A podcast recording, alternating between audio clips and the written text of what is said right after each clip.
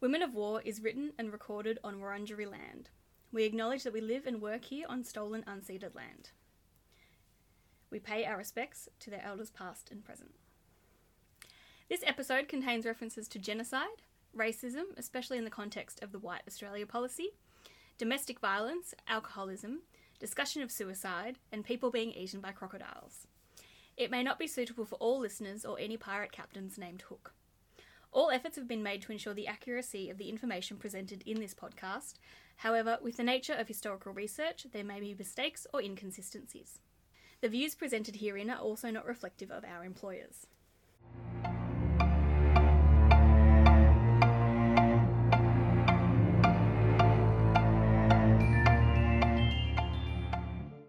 The women of hut and tent and camp are in Mary Gilmore's ken, for she knows the lives of the bushmen's wives as Lawson knew the men. The digger's bride from the other side finds many a line to quote, and many a homesick heart is cheered by the strength of a word she wrote. Jim Grahame. Hi, I am Nicola. I am a teacher and I'm a historian and I'm on holiday, so I'm obviously getting sick, but it's not COVID, which is nice. And I'm Hannah. I am a historian who researches women's politics in the middle of the 20th century. Um, Are you sure it was the middle? The yeah, 50s. the 50s. The 50s, not Yeah. the 40s. All right. That's the middle. My research got mansplained the other day, apparently. Um, and Woman, that's, yeah. that's me. That's me done. That's you done. And Yeah. you're also a well-rounded, fascinating individual. But right you. now, we're going to keep it to this. And Woman Jacket and Women of War, a podcast about women and how they interacted and engaged with the wars of their time. Today, we are going to be talking about an Australian female poet and pinko. Few names hold as much literary meaning as Banjo Paterson and Henry Lawson in Australia. He of the Waltzed Matilda and Hannah. Name a Henry Lawson poem slash story. The drover's wife. Yeah, which I still haven't seen, but looked really intense. Mum went and saw it and didn't know what it was, and she was like, "I didn't like it very much." I do not care about it at all. But technically, I do have a minor in literature. I know. Uh, so I've always liked what I've read of Henry Lawson, but I haven't read much. He was a very sad man, as we will discover today. anyway, um, on that point, why are we talking about men again in our podcast, which you originally pitched to me as women? it could be worse. So we could be centering one of Mary Gilmore's most famous descendants. So Mary Gilmore has a famous face. Mm-hmm. Um, and so if you're Australian or you've spent a lot of time in Australia and dealt with our money, Or you've become a citizen recently. Hi, Bob. you probably know her face uh, because Mary Cameron, as she was born, You can say that bit if you want. it was on the ten dollar note. She's on. She still is on the ten dollar note. I skipped ahead Yeah. and joined my lines. But anyway, she's on the blue one. And in addition to being the lady on the $10 note, she was also a noted poet who wrote one of Australia's most famous wartime poems. World War II poems, among others. So the World War One poets are more well known and tend to linger in the imagination more than the poets of World War Two, generally. But in Australia, where we have a really odd politically motivated obsession with certain elements of World War One, we don't give a shit about Australian war poets. I also do not. It is more of a British thing that all the famous war poets are of Britain. In the average Australian's mind, our understand, including myself in this, Yeah. our understanding of poetry starts with Waltzing Matilda by Banjo Paterson, and it ends with I Love a Sunburnt Country by Dorothea Mackellar. Um, Hannah, what about you? You have a minor in literature. Uh, I also did C.J. Dennis. Oh, what a sentimental bloke he was. Yeah, um, in in high school, and I've been Mm. to a house in the Dandenongs. It's a little tea room. It's very cute, and it's Banjo Paterson. It was like one of Was it Rose Cottage? I don't know. It had Oh. lovely scones, and they didn't have EFTPOS even last year, so it was very adorable. Um, and it was like a retreat for poets. It might have been Rose Cottage because that's where Katharine Susannah Prichard. I feel like it might have been because I think Yeah. Katharine. Susan- I don't know. I can't believe you went there without me. I was just driving and found it. Oh, It was not an okay. intentional. I thought you were like, yeah, time to go to Rose. I was like, I'm driving in the Cottage. Dogs. I'm like, I want lunch. That looks good. Yeah. Uh, anyway, so today's a learning experience for everybody. we are going to focus in some ways on four wars today. That's a that's a lot of. Wars. That's a lot of wars, which Gilmore episode. published through. I'd say all four, but more 3 Mm-hmm. So she starts off with the Frontier Wars, Mm-hmm. the um, the war, for back lack of a better term, between um, set, white settlers of Australia versus Indigenous inhabitants. Then World Wars One and Two, the later of which saw her most famous poem, and then we have the Cold War. a clash between socialist idealists and imperials, which, you know, I'm going to do that one again. And then the Cold War, sort of the clash between socialist idealists and the imperial society that gave way to a capitalist one. So there's four wars. That's a lot of wars. That's a lot of wars. So technically, we're doing even if we don't do much woman for the start of this play, we're doing a lot of war. So we've got like half the time. We've covered. hit the purview. We're, do- we're doing good. All right. Can so I? Can I? Can I? Can I? Can I? Can I request? Can we start with communism? If you would like to start with communism, because your thesis is on communism, It so is. that's good. It is. Oh no! Now this is a mistake. now I have to be an expert. I don't So, want to be an expert. would you like to give us like a brief overview of communism in Australia? Uh, well, Sell it to me in like thirty seconds. the Australian Communist Party started was founded around 1920 By Katharine Susannah Prichard, the after Throssell. the Russian Revolution. Mm-hmm. Uh, they didn't do massively until World War II was its peak. Um, that's when they got really big. Lots and lots and lots of people came in, uh, especially after after the Soviet Union joined the Allies in World War II. Before that, it was a bit iffy if you're a communist. Those bloody com. oh wait! Oh my goodness! No, we're on their side. Holy Yes, shit! it was very much Yeah. like, oh no, we're the good guys. uh, and then they rapidly lost membership after World War II Mm-hmm. and were very much maligned during the 50s and 60s. Seventies. 70s, they kind of. The rest of the 20th century is just a slow decline Yeah. of, of popularity, membership, influence. and then their publications as well, most of which don't exist Mm. Yeah, anymore. yeah. yeah. And so they're, they're pretty small today. Cool. So yeah, and also Hugo Throssell's wife, Katharine Susannah Prichard, was a key founding member of the Australian Communist. Party and had a bust of Stalin in her guest room, which tells you all you need to know about a 1960s communist, Yeah. basically, Yeah. in Australia. Yeah. So um, we this is a pretty general look at Mary Gilmore's life because she's of four wars. I I started off wanting to focus on the World War II stuff because um, that's where her most famous poem is from. But when I and then I was like, oh my god, this woman is such a big communist. Why is she on our money? Not in the sense of why is this woman on our money, But but like, like, for a very anti-communist society for most of its history. yeah. And that there was a a recent decision. Yeah. Post the collapse of the Soviet Union, why have they put this woman on the money? That, that is odd. As with many Aussies of that era and today, Mary Cameron was born to immigrant parents. Her mum's family had come from County Armagh in Ireland, and her dad had come from Scotland. She was born in mid August 1865 on Mulwaree Country, or the city of Goulburn, which Australians know as a place where Goulburn Valley and SPC fruit comes from. One of my earliest memories is like some rowers from the Olympics doing an ad for SPC. I loved that ad. Odd early memory. They were called like the Awesome Foursome, but the OR was like O A R. Like Ah. Awesome Foursome. I looked Yep. it up. It's like a thing. Hang on. No, let's not go there. Okay. I'm sorry. I believe you. Thank you. The Awesome Foursome. So Goulburn is considered regional rural now. Uh, so imagine the place in the 1860s. They lived in various rural areas around New South Wales, mostly on Wiradjuri country around Wagga Wagga, where Mary spent her time living with her grandparents while her dad moved the family around. Due to them moving around a lot, Mary didn't spend a lot of time in regular schooling, but she did pick up things quickly. She was a smart cookie. Um, Mary's dad was an interesting figure. Um, he was originally from Scotland and he was a farmer. But unusually for a white settler during this period, he had a really interesting, deep relationship with the local Wiradjuri people. He understood that the Wiradjuri didn't just have a great connection to the land, but also understood the maintenance and care the land needed in order to provide for people to survive on it. So he didn't just look at the carefully managed land and go, hmm, Yeah, must be perfect. This guy's like Bruce Gammage's great great great granddad, basically. Um, and because the Wiradjuri understood that he respected them, they also shared their knowledge and the seasonal movements of animals and the behavior of water and plants.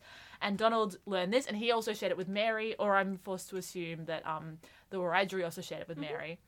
And Mary would later become a key repository of knowledge about Indigenous Wagga Wagga and how European interference had really negatively affected Aboriginal food supplies and water access as they were pushed off their land. So she's already coming from a very unusual family, even if it's like kind of a cliche idea of two immigrant parents coming from Britain, Ireland, Scotland.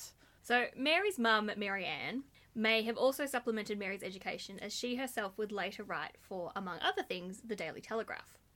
Writing was also common in Mary Ann's family. One of her sisters married the then famous journalist Charles White, so we can assume that Mary, the OG Mary, our Mary, the Mary of this episode, may also have had interactions with him. She was clearly an intelligent young woman, as in 1877, when she was around 12, she started as both a student and trainee teacher at various schools, including at Cootamundra and Yerong Creek, both on Wiradjuri country, and it was there that she passed her teacher's exam in 1877. Speaking of other famous people from Cootamundra, that is uh, where Donald Bradman comes from, who is not on any of our money, which is probably a good thing. Kind of surprising though. Yeah, actually, like give us a Bradman. Oh, Yeah. I can see that. Mm, 20 Bradmans. 20 Bradman. Who's on the? It's like a pastor on the $20 note. I've been looking at this all week. Um, Anyway. I don't pay enough attention to our money, as most people don't, which is why we're doing this episode. Yeah. So these and her early childhood experiences would provide inspiration for her later poetry that focused on the rural life of average Australians. Mary worked at a school in Illabo first, and then she moved to a school near Broken Hill for two years. Broken Hill is the land of the Wulyakali people. In 1890, she was transferred to Neutral Bay Public School on Gadigal country, or the lower north shore of Sydney. Neutral Bay at this point was the artistic left wing area of Sydney, whereas now it's presumably full of overpriced houses or expensive rentals full of black mould And bad coffee. and terrible coffee. It was around this point that Mary probably met a near deaf young man who, despite the challenges of having a disability during the 1890s, strived to be well educated and was fast becoming one of Australia's best known poets. That man, a man from Snowy River, who waltzed his Matilda all over, who overflowed into the lower North Shore, was Henry Lawson. I had fun. Due to an early life ear oh, that's not funny. Due to an early life ear infection, Lawson was almost deaf, and because there were very few provisions for people like him in mainstream Australian schools, all he could really do was sit in the classroom and read. Already by this point, he had begun to depend on alcohol to self medicate what will become a severe set of mental illnesses. However, in the 1890s, his style was also on the rise. His works had already been published by the Bulletin in 1887, the Bulletin being the main left wing socialisty sort of workers' rights paper for Australia. Mm-hmm. It was also insanely racist. Mm-hmm. It was, it's one of those like things where it's like, it's really left wing in terms of labour rights and incredibly right wing and disgusting in terms of racial equality. Which is not uncommon in Not- this period. Or even in, this in, even period. now. Yeah. yeah. Um, so by 1887, Lawson was already being published by the Bulletin, and Mary and Henry became close friends and probably also began a romantic relationship. Mary claimed that they'd been engaged, but few others corroborate this. But, like, why would she lie? Because she never had any trouble speaking her mind about other stuff. And it's like, isn't it like she was like someone unknown trying to be like, I banged the famous dude? Like, But, like, why would she lie? like I could, I could see it if it was like a trying to get some attention because you don't have any of your own and you wanted, like, if you're an Oh, attention seeker. yeah. But like, she is also doing her own poetry and thriving. Yeah. So she doesn't have that reason to Yeah. make the claim. And like later in life, you wouldn't brag about being married to Henry Lawson Yeah. or nearly being because of what I'm about to say.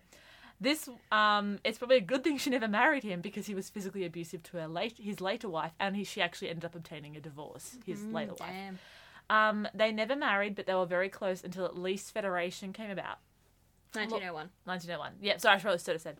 Um, so Lawson was also often travelling to write, um, and he was on the outs of ter- in terms of his mental health, and he was really unreliable and often drunk. So maybe this also led to a breakdown in the relationship.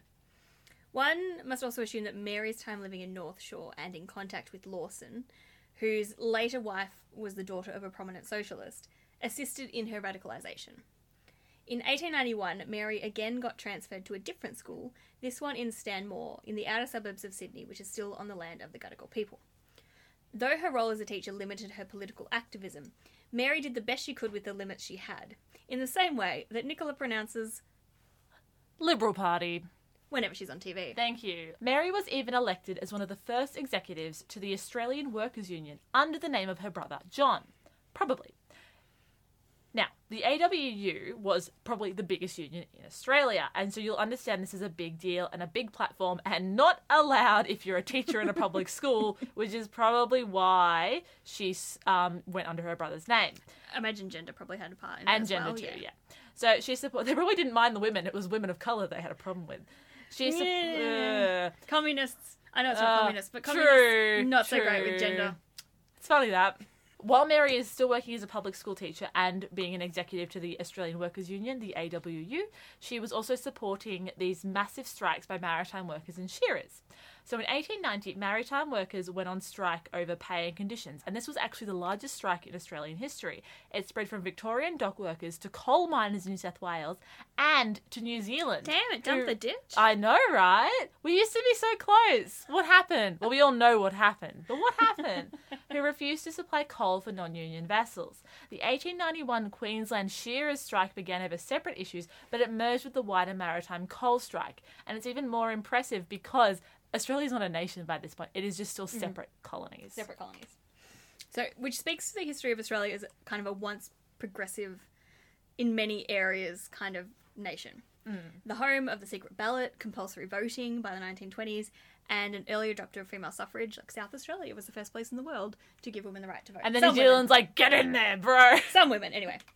was the first place in the world to give women the right to vote. And then Some New women. Zealand's like, get in there, bro. Some women, anyway. Of course, the upcoming Federation of Australia in 1901 would see the passage of Australia's first Act of Parliament, the White Australia Policy. And racism was alive and well in the Australian and New Zealand union movements. So it's, it's a land of situations and contrasts. But it wasn't left enough for Mary. So by the mid 1890s, not the 1980s, by the mid 1890s, the New Australia movement had taken off. What was the New Australian movement? Can I guess? Yes, you may. Was it a movement to create a new Australia? You might be right there, Hannah. Luckily, there wasn't a new New Zealand movement.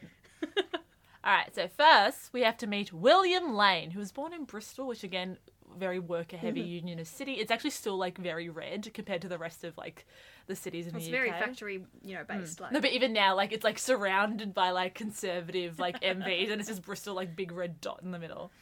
Um, and then William emigrated to Australia with his family.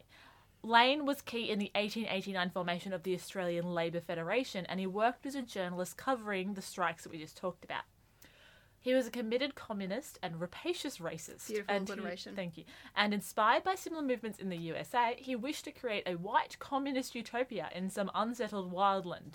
So he settled on a 450,000 hectare plot in Paraguay. Hmm. what are you doing, William? What are you doing? And it's about, I looked it up, it's about 5,000 to 8,000 kilometres from where Jonestown would eventually be. Um, he the first ship to New Australia set sail in mid 1893 and set up a whites only communist collectivist nightmare. But granted, there wasn't a mass murder at the end of it. Which is the bar is low if that's what you're judging on. Uh, yeah, fair enough. um, but there were obviously, because this is the left, very quickly splits between the communists and try not to be too shocked. And the New Australia colony divided in two, predating any calls for Western Australia to leave the Commonwealth by six years. So Mary was key in fundraising for the New Australia colony, and indeed in late 1895 she said "fuck you" to her bosses at the school and set sail from Sydney to New Australia. She arrived in Paraguay in January 1896. At some point, she met a man named William Alexander Gilmore and called him, quote, the handsomest man in the New Australia colony, end quote. And I've never seen a picture of him, but I kind of feel like it would have been slim pickings. like, it's not like you got a lot of options in the New Australia colony at this point. Hmm, do I want the racist communist or the communist racist? So, Well, I'm pretty racist too, so. Anyway, it probably doesn't surprise you to find out that they married the following year in May, and in August 1898, Mary gave birth to their only child. Let me do the maths real quick here. it's fine, I checked. Okay. The child was also named William. Handily, he also had some weird middle names, which apparently made him very easy to look up in the World War II military records. Spoilers? He's not there, that's the thing. Oh, intriguing. But the Gilmores weren't enjoying New Australia. I wonder why. Not only had the communist utopia schismed and split into two, it was a teetotal nightmare, and we have to assume the food was terrible because British people can't cook. Mm-hmm. In 1899, with a one year old son, the Gilmores quit. After a quick spell in South Patagonia, where Mary worked as a teacher while her husband worked as a shearer, the Gilmores headed to England and eventually returned to Old Australia in July 1902. They had left the colony in New South Wales and returned to the Commonwealth of Australia. There's probably a metaphor there. There probably is, but Yeah, I can't think about it. Yeah. They may have returned because, if this hasn't already been implied, though Mary had a good deal of respect for Aboriginal people in Australia, she was also horrendously racist towards any other races who weren't white Australians, and this is very apparent in her public writings. So perhaps Mary and her husband saw the white Australia policy and were all too excited to just get back in that. Looks like a mm. fun time. Also, I just, you know, there was that weird white South African immigration They thing were we had a few actually years from ago. Zimbabwe. What? That was from Zimbabwe, not South Africa, wasn't it? No, Oh, I'm thinking of David Pocock. No, it's no, that. I'm looking. I'm thinking of Dutton. And these weird, like, Oh. the persecuted South African, white South African. you know what. South Africans, you earned your persecution, thank you. Anyway, point is, we haven't changed. Point is, we haven't changed, and she truly is Scott Morrison's great great aunt in that regard. Oh. Hi, kids. Um, upon their return to Australia, Mary longed to hang around in the metropolitan artistic world of Sydney, but William, her husband, had family in Western Victoria on Conagawtootung. Oh no, I'm so sorry. On Conagawtootung Gunjij country, or Strathdownie, and so they went out to a place that's still rural today, so it was more or less the moon in 1902. They did get mail there though, and this was how Mary got her first works published in the Bulletin. She was corresponding with Alfred George Stephens, the editor of the Bulletin, and he saw her work shared on his editorial page on October the 3rd, 1903. In 1907, the family moved to the nearby town of Casterton so their son could attend school. Though they'd left New Australia, Mary was still highly connected with the communist community in Australia. Mary also campaigned for the local Labor member in 1906 and 1910. which was much more radical then than it would be today Mm-hmm. because I think by then they'd actually seen the first Labour Prime Minister of a nation in the world, and that was in Australia, and that was Chris Watson, who was born in Chile, which is kind of funny you when you think about there you it. go. Mary also read The Australian Worker. In 1908, Mary wrote to the editor, Hector Lamond, saying there should be a women's page for women communists to read in The Australian Worker. Lamond wrote back saying, You should do it, and Mary did. and she continued work as the women's editor for the next 23 years. Perhaps having the kid at school had given Mary more free time, because in 1910 she had her first book published, Married and Other Verses. It was said to be, quote, probably, sort of, quote, good. End quote. Mary's Mary's writing prowess led to greater heights of success. In 1912, she and her son moved back to Gadigal country while her husband headed up north to Queensland, farming on lands of the Mitakudi, Kalkadoon, and Pitapita people. William and Mary didn't exactly split and always remained fond of each other in their letters. So they kind of had like big Alexandra Sokolovskaya and Leon Trotsky energy, at least before the deaths of their daughters. Trotsky and Alexandra's daughters, not their daughters. They didn't have any daughters. They didn't have any daughters, they had Yeah. William, son. Yeah. In Sydney, Mary's literary career exploded. She was a constant feature of the Sydney Morning Herald, writing about intensely diverse topics, but also sledging the concept of diversity within Australia. She used her platform to advocate for Indigenous Australians. Point for Mary. Um, the Sydney Morning Herald also did advertise for Mary in 1910, touting her as a poet who got straight to the hearts of her readers, quote, if they are women, end quote. Though the Sydney Morning Herald talks down to Gilmore's work, even in 1910, as she focuses on women's issues, we can see that they're issues of women's labour. So she's very much got that labour movement thing going. Yeah. And now you get to read a poem. Me? Yeah, it's you. Oh, okay. It's singing in and out, and feeling full of grace, here and there, up and down, and round about the place. It's rolling up your sleeves, and whitening up the hearth, and scrubbing out the floors, and sweeping down the path. It's baking tarts and pies, and shining up the knives, and feeling if some day, and feeling as if some days was worth a thousand lives. It's watching out the door, and watching by the gate, and watching down the road, and wondering why he's late, and feeling anxious like, for fear there's something wrong, and wondering why he kept, and why he takes so long. So that's not the whole poem. It's just an excerpt. Like it. Well, the man actually doesn't get home during the poem, and it ends with the woman feeling proud of her labour as opposed to how her husband reacts to it. So perhaps this is also about sneaking these ideas into poetry under the noses of the male dominated publishing industry. I'm also thinking about like the idea of like wonder worrying why he's late. It's also like his working conditions were so unsafe back then. That could also be part of it. Oh yeah. yeah. I was I went to adultery. You always go to adultery though. Constantly. It's terrible. I hope you never get married. It's awful. All right, and like let's be real though, she Mary Gilmore wouldn't be the first radical woman on the left or the right to live a non-traditional life, but expect other women to stay in the kitchen. Uh, but anyway, and then came the war. And then came the war. But actually no, before that, Mary also helped save the bulletin from bankruptcy.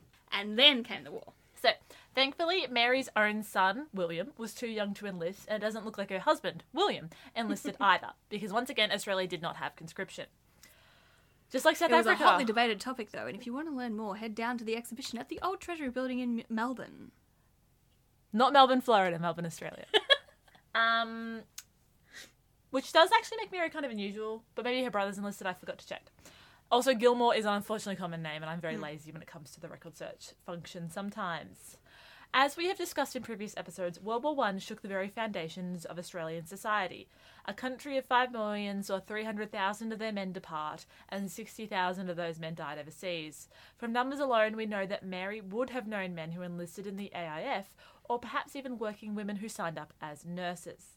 She herself was greatly affected by the war and seems to have been aware of the carnage being wrought on both the men in the trenches and on the land itself.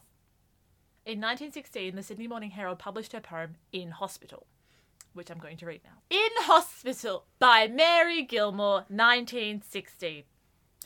Sleep and forget, be at peace and rest. The ward is white and the day is still. Let go the sound of the shrapnel hail, hear but the sound of the innocent quail. Soft and sweet as an old refrain in the distant fields of France. Sleep and forget, trench life is gone with its slime and mud and its drenching chill. Think only, you soldier of fresh green grass, where buttercups bend as the light winds pass. There, where the world grew young again, in the far off fields of France. Sleep and forget, O quiet and warm, the sun shines over the distant hill. Dream, dream of a drowsy flail, and the far off clack of a slow set sail. Dream thou and forget thy pain in the blossoming fields of France. Doesn't rhyme at the end. You sound like my dad. I actually quite like that one because, like, when you get the male perspective of in the hospital, it's Yeah. very different because these men were there, like Sassoon and o- Owen and stuff. And um, but this one is more about this mixing that iconography that McCrae would later use of the poppies Mm. blowing Mirror, but in here it's it is a sign of healing as opposed to for him it's a sign of forgetting. Yeah. yeah. I'm, I'm not criticizing. I was just like, I know it just it feels. doesn't yeah. rhyme at the yeah because you think it will. Rhyme. Yeah. Yeah, Because the other lines rhyme, and I was like, it doesn't Yeah. rhyme. By 1916, we know that the news and realities of the war had come back to Australian society. And thanks to her contacts in the Union and Labour movement, Mary would have had access to many, many men who had seen combat. She and some of her fellow poets also contributed to the Anzac Memorial, which we think later maybe became titled the Anzac Book, a book of images and recollections of life on Gallipoli in addition to some extra poems contributed by Gilmore and other poets, including Dorothea McCullough. She loves the sunburnt country, a land of sweeping plains, of rugged mountain ranges, and drought and flooding rains. She loves the far horizon. She loves the In George sea, her 1918, beauty and her terror. The Mary Lido of her- published an entire book of poems, The Passionate Heart, reflecting on the Great War, working through the horror of what she and the nation had experienced. No word on what she thought of Chinese Aussie Anzacs, including William Sing, one of the greatest snipers on Gallipoli, or Caleb and Sidney Shang, brothers who served together. Royalties from The Passionate Heart went to soldiers blinded by the war, which was good because none of the Australian war memorials did anything for those who lost their sight, and you can really tell that Nicola wrote this paragraph. Moving on. During this time, Mary continued writing for various newspapers. In 1922, Mary published her first book of essays, Hound of the Road, and in 1925 she put out what was her third poetry text, The Tilted Cart, in which she also included historical notes of interest on Australia's colonial history, specifically the pioneers who worked in rural areas. This, in many ways, may explain her focus on the White Australia policy, linking back to an imagined past when Australia was naught but full of white farmers and Aboriginal people living in harmony. That said, we know now that even the very early years of Australian colonisation saw non white people present, and that there were at least 10 black people on the First Fleet, which was the first bunch of ships to bring British people to the lands of the Gadigal people. Unfortunately, they brought me. Yeah, that was a mistake. It was a mistake. They I know, should right? have sent them back. There was a lot of interesting dialogue because they came up with a documentary on SBS about it a few months ago about like the first Africans on the first fleet. Mm-hmm. But there was a lot of people of color going, "Is this just like trying to bring people of color into the imperial settler mindset Mm. of like, oh, we've done all the great things that Britain and stuff. It's like not the great thing. Or is it sort of like a you did bad too and you can't complain about slavery? Maybe, but who knows? It's a very complicated It's very topic. complicated. I was like, I'll pick this lady. She's not complicated. She wrote a nice poem. She wrote a lovely poem. oh no, she's, she's, a like white nationalist. Mary Gilmore, super racist. um, that's it. Mary's prolific output is made more impressive by the fact she had begun suffering from hypertension and had been hospitalised in 19 high blood pressure 1920. Between 1921 and 1924, she spent time away from the pressures of Sydney, which I always like to do. I actually think this could have also been exacerbated by Henry Lawson's death in 1921, but I am a romantic. And in 1928, she became a founder of the Fellowship of Australian Writers. So let's take a break now to talk about Mary's long standing support for Indigenous Australians, counter to the prevailing views in most of Australia at the time. So Mary's childhood on Wiradjuri land and what we call Wagga Wagga, as well as her dad's connections with the Wiradjuri, mean that most of her reminiscences about Wagga actually give modern historians great insight into both the colonial history of Wagga and what colonisation did to the Wiradjuri, and also what knowledge was lost. I feel like we're accidentally going to say war Wurundjeri instead of know. Wiradjuri, so please forgive us if we do that. So her advocacy for Indigenous people continued on throughout her life, and I'm not saying this is like a perfect equality thing. Mm. She's often like the Aboriginals can do this, and it's like It's mm, very like this period is very peak, almost white savior kind of period. Yep. For especially a lot of white women, like this kind of white women doing a whole lot of. I'm gonna save the poor, helpless Aboriginal person. she doesn't get quite that bad. And it's, it's- interesting. It's sort of like you've you've got the right idea, kind of, but you the vibes off. yeah, the vibes. it's a- Like it's coming from a kind of a good place, but it's also coming from a very colonial mindset. And sometimes the most evil things that have ever been done have come from a place of what they thought was kindness. Yeah, Yeah. So in 1935, she gave a speech on Aboriginal people, which was reported on in the Sydney Morning Herald. She declared that, quote, the blacks had been cruelly harassed, end quote, which, to be fair, they had been. it's not wrong. So I'm going to like read out the article from the November edition of the Sydney Morning Herald. So basically, it said this. Sort of quote. The first white people in Australia who were unused to the country lived only by the aid of the blacks when they had went from the towns, she said. They had to depend on them to find water and edible shrubs, and their lives were often saved by the herb knowledge of the blacks. No white man in the bush had added any knowledge to the blacks' bush life so that their intelligence, under natural conditions, could not have been so deficient. Quote, Terrified people lose their capacity, end quote, added Mrs. Gilmore.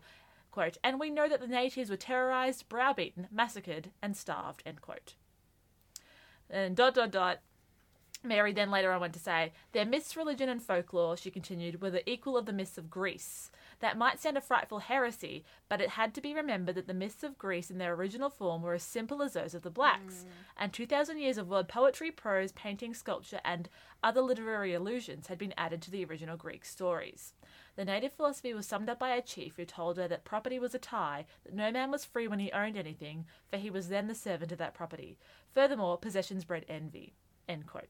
So, again, not great, but for the hmm. time, an interesting take. And the idea of hmm. comparing Indigenous myths, and of course, we shouldn't be speaking so generally because every nation group has a different set of Yes. myths. But in this time, they But- were like, there is one Aboriginal culture. Yeah, but to compare them to the Greeks, which many still today like hold as the bastion, the pinnacle of Western Yeah, people went over them society, a lot.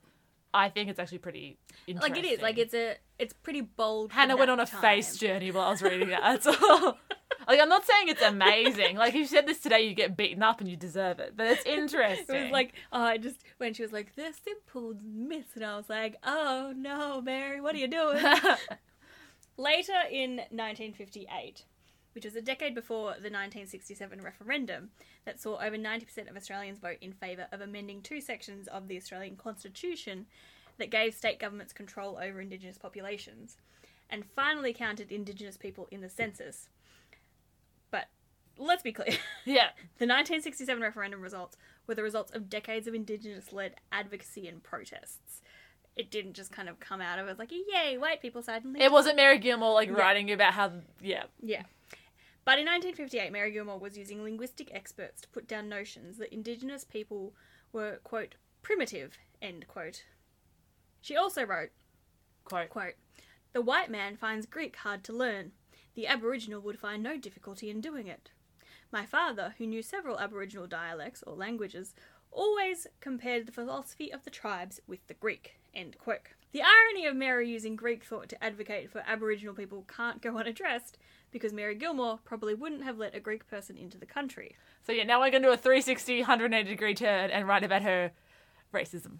So that was already kind of racist, but this is a different flavour of advocating for the literal not This, letting this people is in. full racism. This isn't like yeah. So in 1920 in the worker, Mary wrote, and this is bad, by the way. This is real bad. Quote. Australia is our country, and we do not wish to see her forcibly married to any non Christian, whether Mohammedan of Turkey or of India. The Mohammedan, let it be remembered, carries the crescent from Japan to Turkey in Europe, from the Levant to the end of to end to end of Africa. The proclaimed line of defence of the white Christian policy lies along Canada, USA, Australia, and New Zealand. These, with the exception of a partial voice in South Africa, hmm. are the only nations that have spoken out on this question. These countries have declared the white man's flag. I don't like that. If you are speaking kindly of South Africa from 1935 to 1997, you fucked up. I don't like that. So the only way she tried to sort of turn this around was later in the article. In the same article, she said, "This Hannah, could you read this out for me, please?" But while we stand for our own, we need not decry other races. They have their rights as well as we ours. We have no right to encroach in an unfriendly and conquering manner on them, any more than they on us. Nations should walk neighbourly side by side, each learning tolerance of the other. But the love of conquest still stands in the way of this. Hatred and intolerance bristle on every hand. End quote. That feels very. That's very uh. Separate. I'm not racist. I just think they should stay where they are. Same but separate. Yeah, so it's one thing to say we should walk side by side. It doesn't stop the action being to slam the border shut and say fuck off, we're full. Um, by the 1950s, Mary was writing to criticise the apartheid South African government, firing on anti apartheid protesters, and in support of those protesting apartheid in South Africa and people protesting in solidarity in Australia. But she also tied those shootings to capitalism as mm. opposed to racism. That checks out. And I'm not saying there wasn't like greed involved in apartheid, mm-hmm. but it's really fucking racist. It's mm-hmm. literally about separating people on the base of race. it's like it's so left in this period mm. of like every problem is capitalism's problem and let's not address any of the fact that there's other things going on Yeah. like It's not that, it's this. it's like no no no no No, no. yes capitalism is playing a role but no no no no right here, right now, this is racism. Yeah. Um, so it seems, with regard to her racial views, she sort of just got taken o- overtaken by the post World War II realities of a modernising Australia because the government invited Europeans in, populate or perish, because we didn't want to be populated by Asian. Con- oh God, why did I like pick this woman? Um, the point is, because our podcast is about making sure that it's not like women are all angels and can Yeah. do no wrong true. women are human women are complicated yeah. they're just left out of the history and that's why we're doing the podcast That's true. I think it's also like I feel like it was one or the other. Like she talked weirdly about Indigenous people, it'd be fine by me to talk about more. Or if you talked, it was really racist against other cultures, that we find because it's both. So I honestly think she just sort of got swept aside by the post-war realities of Australia. it was there was a lot of lot happening in that period There was a lot going on. That's when my family arrived. Suck it, Mary. All right. So during the interwar period, which is between World War One and World War Two, Mary continued writing for the Sydney Morning Herald, as well as other Union or Communist publications. In 1931, actually, she became too radical for the Australian Workers' Union and began writing for the Tribune instead, which is the real big communist one. The big daddy communist newspaper. So, despite her Pinko tendencies, The Lenin of communist. So, despite her Pinko tendencies, in 1937, Mary was made a dame, along with various other people, including Isaac Isaacs, he who's so good he was named twice, the Governor General. the Governor General, and also Edith Teschmaker Anderson, who stepped in as Governor of New South Wales when her husband, the Governor, took ill, and John Harris, who was a politician and member of the Australian Flying Corps. And was also the first person to produce sherry in Australia. I don't think that's why he got the knighthood. It actually is why he got the knighthood because the king at the time was Fraser. Moving on. Okay, stage direction, read out loud. Black screen with white text invoking Fraser into title card. We all know what happened after he captured the Sudetenland. Moving on. So, despite flaccid attempts at appeasement, in 1939 Hitler invaded Poland and Britain declared war on Germany, and Australia, a loyal dominion of the Empire, pledged itself to the fight to its last man and last shilling, which was the style at the time. Unfortunately, Australia had yet to realise that though it might think of itself as culturally British or European, it was smack bang in the middle of Asia, o- Oceania, depending on how fancy you feel. And there'd been a war going on between the Imperial Fascist Japanese and the not yet People's Republic of China for many years before Hitler even thought about wandering over the border. Half of the Australian skilled troops were off in Europe and Africa fighting for the British, but the Germans weren't the only fascists in town. Japanese imperial troops began sweeping through Pacific Islands, seen by many Australians as the only protection between them and a Japanese invasion. So, to be clear, it's highly unlikely Japanese military were planning an actual invasion of Australia during the war because although Australia's population was small, I'm not reading this quote. I think it's great. Though Australia's population be little, the country be fiercely huge and relatively impenetrable back then. Basically, it was going to be too hard for the Japanese to effectively launch an invasion. yeah, So it's very unlikely that they would going back to. then that a country would invade Australia. Deserts to the north and the centre, and wilderness like the Daintree rainforest and the lands of the Kuku Yalanji people. Um, which, fun fact, there is a vine in the Daintree called Wait a While. Because if you get caught in the vine, which has like spikes things, uh, it takes like seven years for it to come out, and there is no way to get it out, so you have to wait a while for it to come out of your body. Um, actual fun fact. That is That a is fun fucking fact. dope as Cathy Freeman and Jess Mauboy both have um connections to the Kuku Yalanji people. Oh, that's amazing. Yeah. And um I also ate an ant in the Daintree. did you? Yeah. Was it yummy? It was. It tasted like lemon. All those factors going on, wilderness, desert, etc., uh, would serve as zones to slow down any theoretical large-scale invasion. Uh, and the crocodiles. So if you need to lose an afternoon, look up the potentially untrue but still very interesting and horrific Ramree Island crocodile massacre. Excuse me, I just have to. Google like it's fucked up, man. All right. That's my bedtime reading. But also, if you were trying to invade, mount a land invasion from the water of Australia, you'd have to come down south because there would be crocodiles. oh yeah, like Yeah. When I went to the Daintree week beforehand, Nah. Nah. Couldn't do it. someone got eaten, Yeah. and then everyone was like, "Don't go swimming," and I'm like, "I fucking know. Like, catch me, like, not going near the I'm water. not an idiot." Okay. Though there was actually, in World War II, never any real threat of a Japanese invasion, many Australians felt it was inevitable, and modern thinkers now wonder if this fear of an invasion was an unconscious acknowledgement of Australia's own guilt as colonisers ourselves. Hundred percent. 100%. This comes up in my thesis. Alternatively, people didn't have all the information they were crazy because they were Yeah. really scared. There was a war going on. There's very much a like a. There was a lot of racism involved in this fear. Yeah. Yeah. Yep. Oh no, what if they bring delicious food? During the war, Mary wrote publicly in favour of a Labour government, and also many poems supporting the war effort, and one, Singapore, was centred in a 1941 edition of the Australian Women's Weekly. So, this is the poem Singapore by Mary Gilmore. They grouped together about the chief, and each one looked at his mate, ashamed to think that Australian men should meet such a bitter fate. And black was the wrath in each hot heart, and savage oaths they swore, as they thought of how they had all been ditched by impregnable Singapore. In her vaunted place she squatted the sea, on a base that was Maginot bred.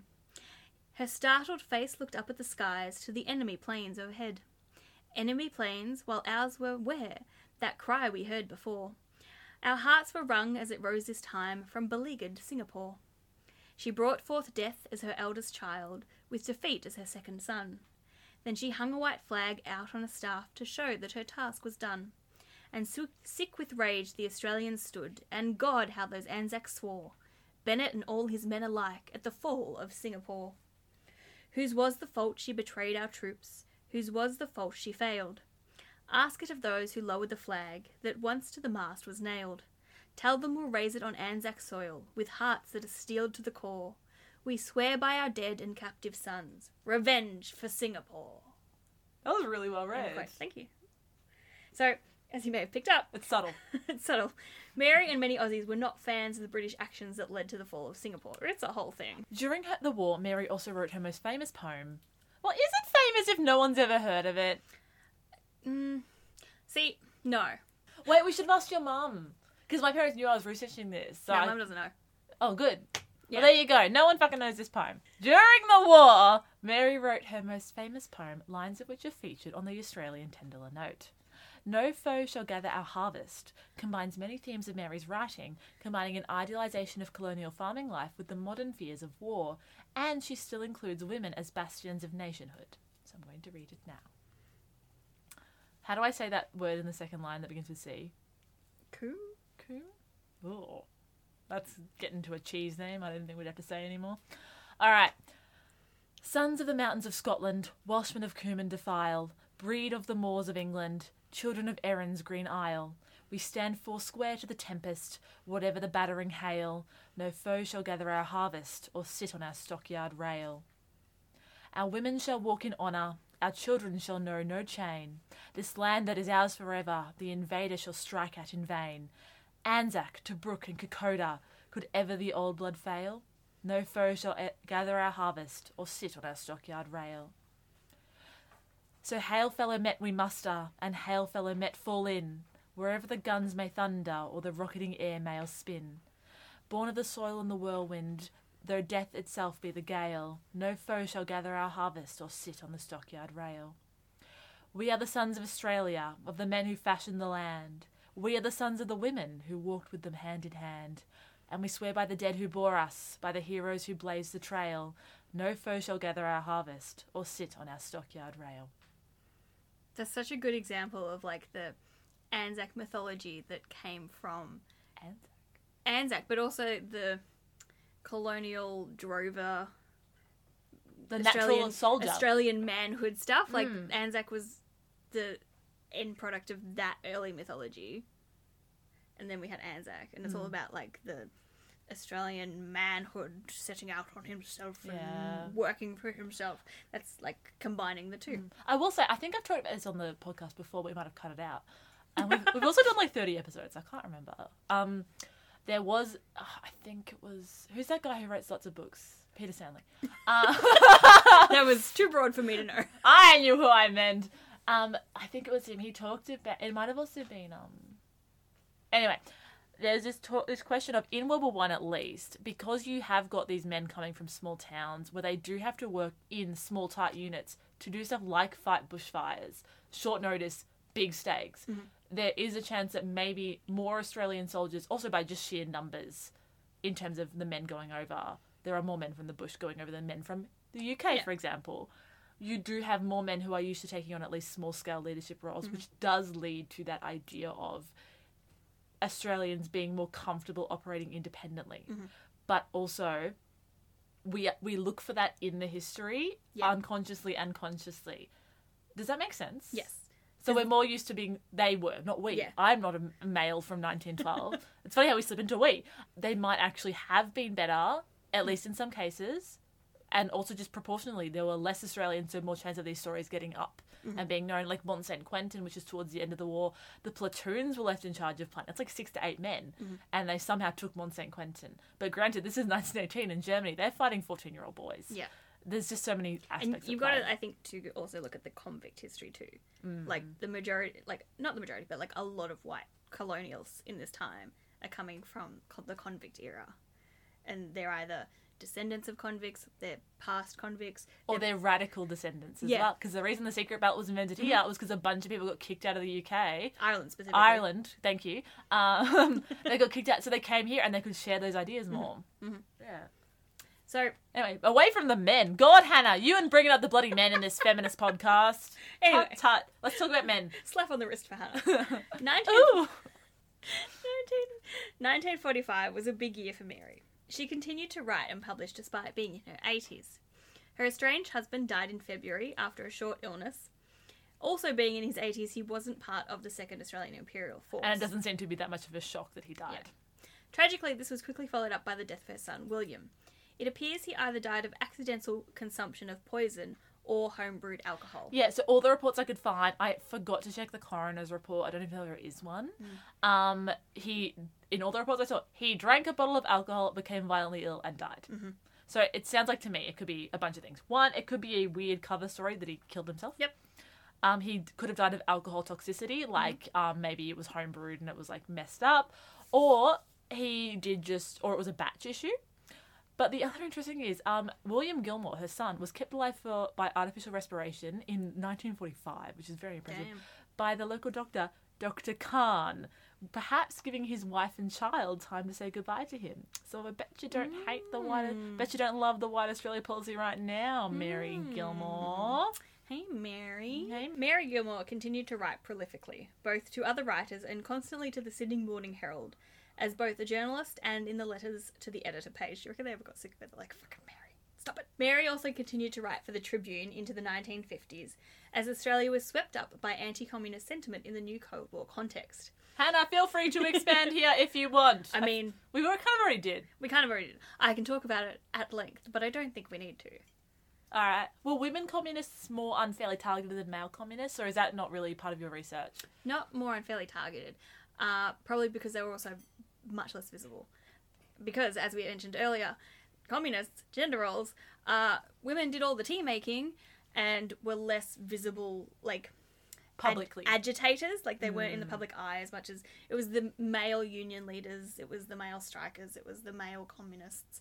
It wasn't the women who were in public, so they were still treated with a lot of suspicion. Um, but it's more like, you silly woman, what are you doing? a bit of that, yeah. Like there's there's still like there's still bloody communist threads under the beds. You want to take over Australia and let Stalin in here. So like communists are so bad. Communists, fifth column. They want to you know subvert our democracy. They want to take over. They want to convert us. That is the thing that is running. So I can see that being like that's why it was because she was a communist and communists are evil.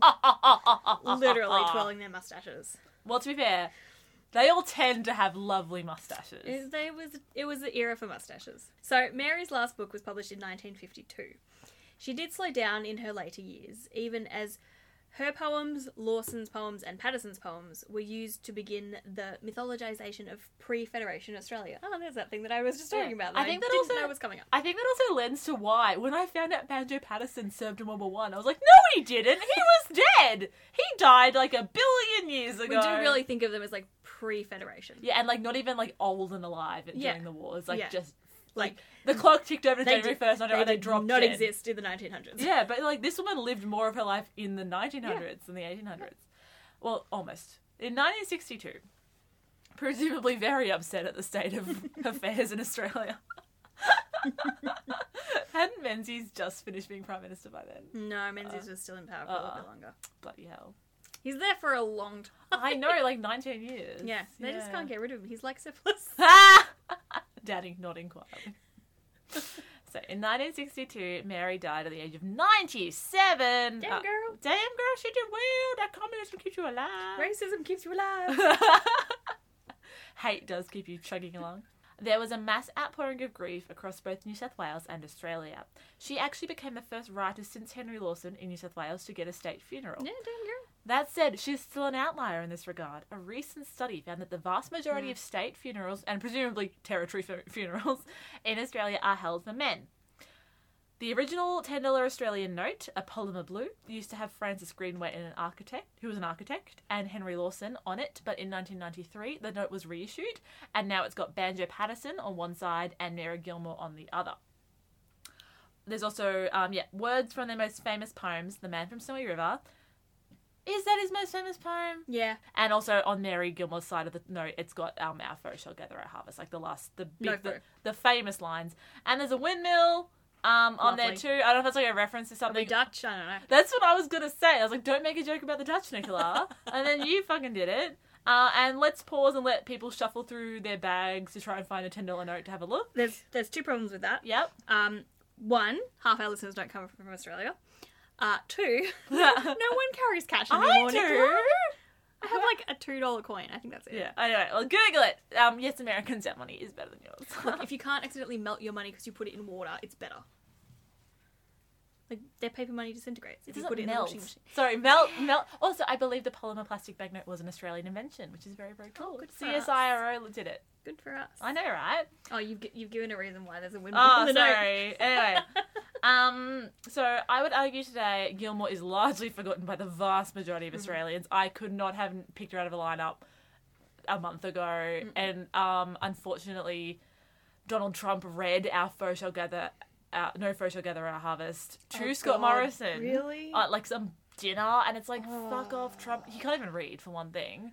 Just disgusting. So yeah, Scott Morrison is her great great nephew. There's like video of him visiting her grave and presumably shitting his pants. Um, and it's She's just ironic. Engadine Macca's. Yeah, I know, right? I also love the journalist who made up that story. Was like, I made that story up. It was a joke, and everyone's like, Did you know? um. So like, I feel like most Australians would never have heard of her. Most of us couldn't name a poet outside of Banjo Paterson from Australia, anyway. Um. And like, if they know of her, it's more about the poems as opposed to the political radical behind the poems. And she was like, I was looking through Trove. There is so much stuff by. Like, I literally couldn't handle it. I was just like zooming down to one year, one newspaper, trying to find like something. Because this woman was Prolific. like, she was like a bloody Hamilton. She just wrote like she was running out of time. Why did she write like she was running out of time? The racism fuels you. Uh, Yeah. yeah. Do you have any thoughts Um. About this? Not about like life in general. Oh no, I never have any thoughts. I enjoyed. It was good. I like the episodes where it's complicated, where it's a woman that's complicated. As Avril Lavigne would have put it. Yeah. yeah, yeah. Yeah. Um, because yeah, otherwise it's it, like I, I always worry sometimes it's easy for us to accidentally go into Girl women boss- are amazing, Girl boss mode. Yeah, Yeah. It's like that's not the case. This is why I really like Sarah Marshall's work on You're Wrong About, which is my favorite podcast, and her writing. She she was the one who like started off the Tonya Harding Renaissance, and there was this woman in America who was sexually assaulted by a very famous pastor, and um, and you know she spoke out against him eventually, and um, I'm misremembering the story, but um, and now she's a massive Trump supporter. This woman who was Yeah. sexually assaulted and spoke out on behalf of women, and Sarah Marshall was just like people contain multitudes, Yeah. and I always think about that, and it's really difficult to talk about because you have to talk in circles so much to talk Yeah, about. you do. Yeah. Because you're like this bit's good, this bit's bad, this bit's okay, this bit's ambivalent. This bit's bad now, but good for its day, so we Yeah. have to like acknowledge Yeah. that fact. Yeah. It's very not straightforward. Yeah. It's like Josephine Baker being like, "Great for civil rights," but you, I'm bisexual. My gay son. I will never speak to you again. yeah, Yeah. It's, it's much easier for history to deal with complex men than it is to, for history to deal with complex women yeah. because it's the whole Madonna complex. Yeah. Like you know that women can either be perfect angels or harlots in the street I'm not laughing at you. you just... wearing pointy metal bras. It just fascinates me. This woman's been on her money, and she was just this like absolute nut job. you know what I mean? yeah. Like she was both the And, left like- and right wing of Australia through so much of its history. We have. Do we have one more woman on our money? Is she the only woman on our No, money? and there's a woman on every single one. It's actually Oh. more women on our money than men because the Queen's on the five dollar note, but on the other side the Parliament House. oh. So every other note has yeah, a that's woman a fun on it. fact. Yeah. Because I was like, and she's the only one, but no. Now okay. there's um there's As I said, I don't pay attention to our money. There's I don't have it. That's why. there's David Unaipon on the Yep. 50. He was a famous Indigenous inventor. There's the guy who invented the Flying Doctors. Mm-hmm. Yeah, in case you haven't heard about it, Australia has doctors that have wings and we- Yeah. they, they fly. It's funny we've never made a soap about that. David Unaipon, um, Banjo Paterson, but there's um Edith Mary Wright. Edith Riley. Edith Cowan. No, it wouldn't. Be. Is it Edith Cowan? Um, she was Yeah, it's Edith Cowan. she was a politician. No, it's not Edith Cowan. She was like the first woman in Parliament or something like that. You're the first woman in Parliament. Oh yeah, and um, Dorothea Lyons was the first woman in the Senate, and she was related to the Prime Minister, married to the Prime Minister. It's Dame Nellie Melba, Edith Cowan, who was Look at me go a social reformer and the first woman in. Parliament. Mary Reibey, who was a former convict who became a businesswoman. Um, Catherine Helen Spence, who was a suffragist, and she was Australia's first female. Let me open the page up. First female political candidate, Mhm. and she was called the greatest Australian woman by Miles Franklin. Um, and then there's Queen Elizabeth, who we all know who that is. I, it's so it is fascinating that a communist is on some of our money. Yeah, Particularly, especially because I, I, I look at a period of very intense anti-communism. yeah, and they But- slapped It was 1993 by then. Yeah.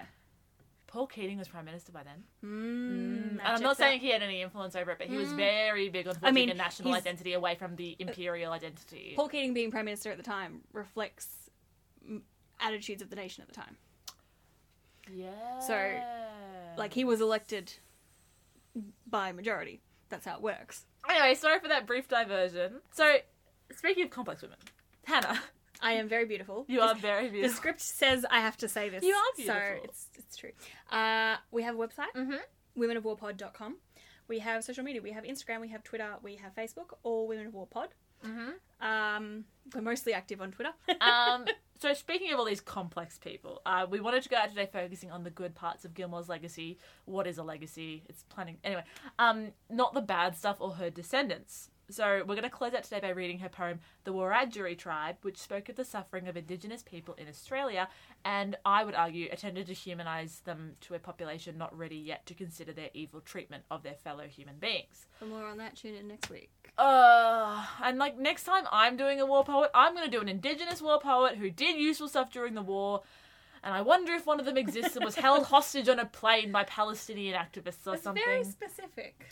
Is it? I knew none of any such like that. Get out of my house. okay. Get out. So in this poem, Mary speaks of cranes, the birds, which held a really, which still hold a really good deal of significance to the Wiradjuri people. So this is her poem, "The Wiradjuri Tribe." Harried we were and spent, broken and falling, ere as the cranes we went, crying and calling.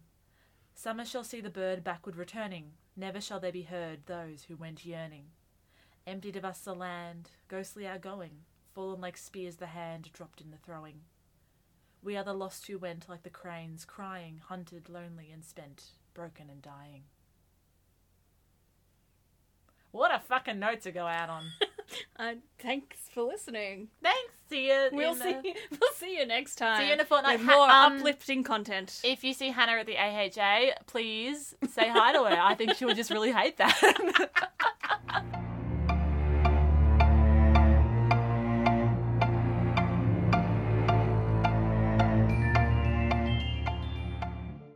I.e., she loves the sunburnt country. Oh, are we just going to check the Anzac book now? I'm just seeing if this is the one I have. I don't think so. No, this is World War Two. No, I have the Anzac book. I literally just couldn't be bothered opening it. I have the World War Two one. Oh, the Anzac book two, Electric Boogaloo. I have Australia and Palestine. I would rather be taken by a shark than a crocodile. Hmm. Yeah, Crocodile, crocodiles fuck you up for the fun of it. I know, She that's the says, thing. having fun with a crocodile.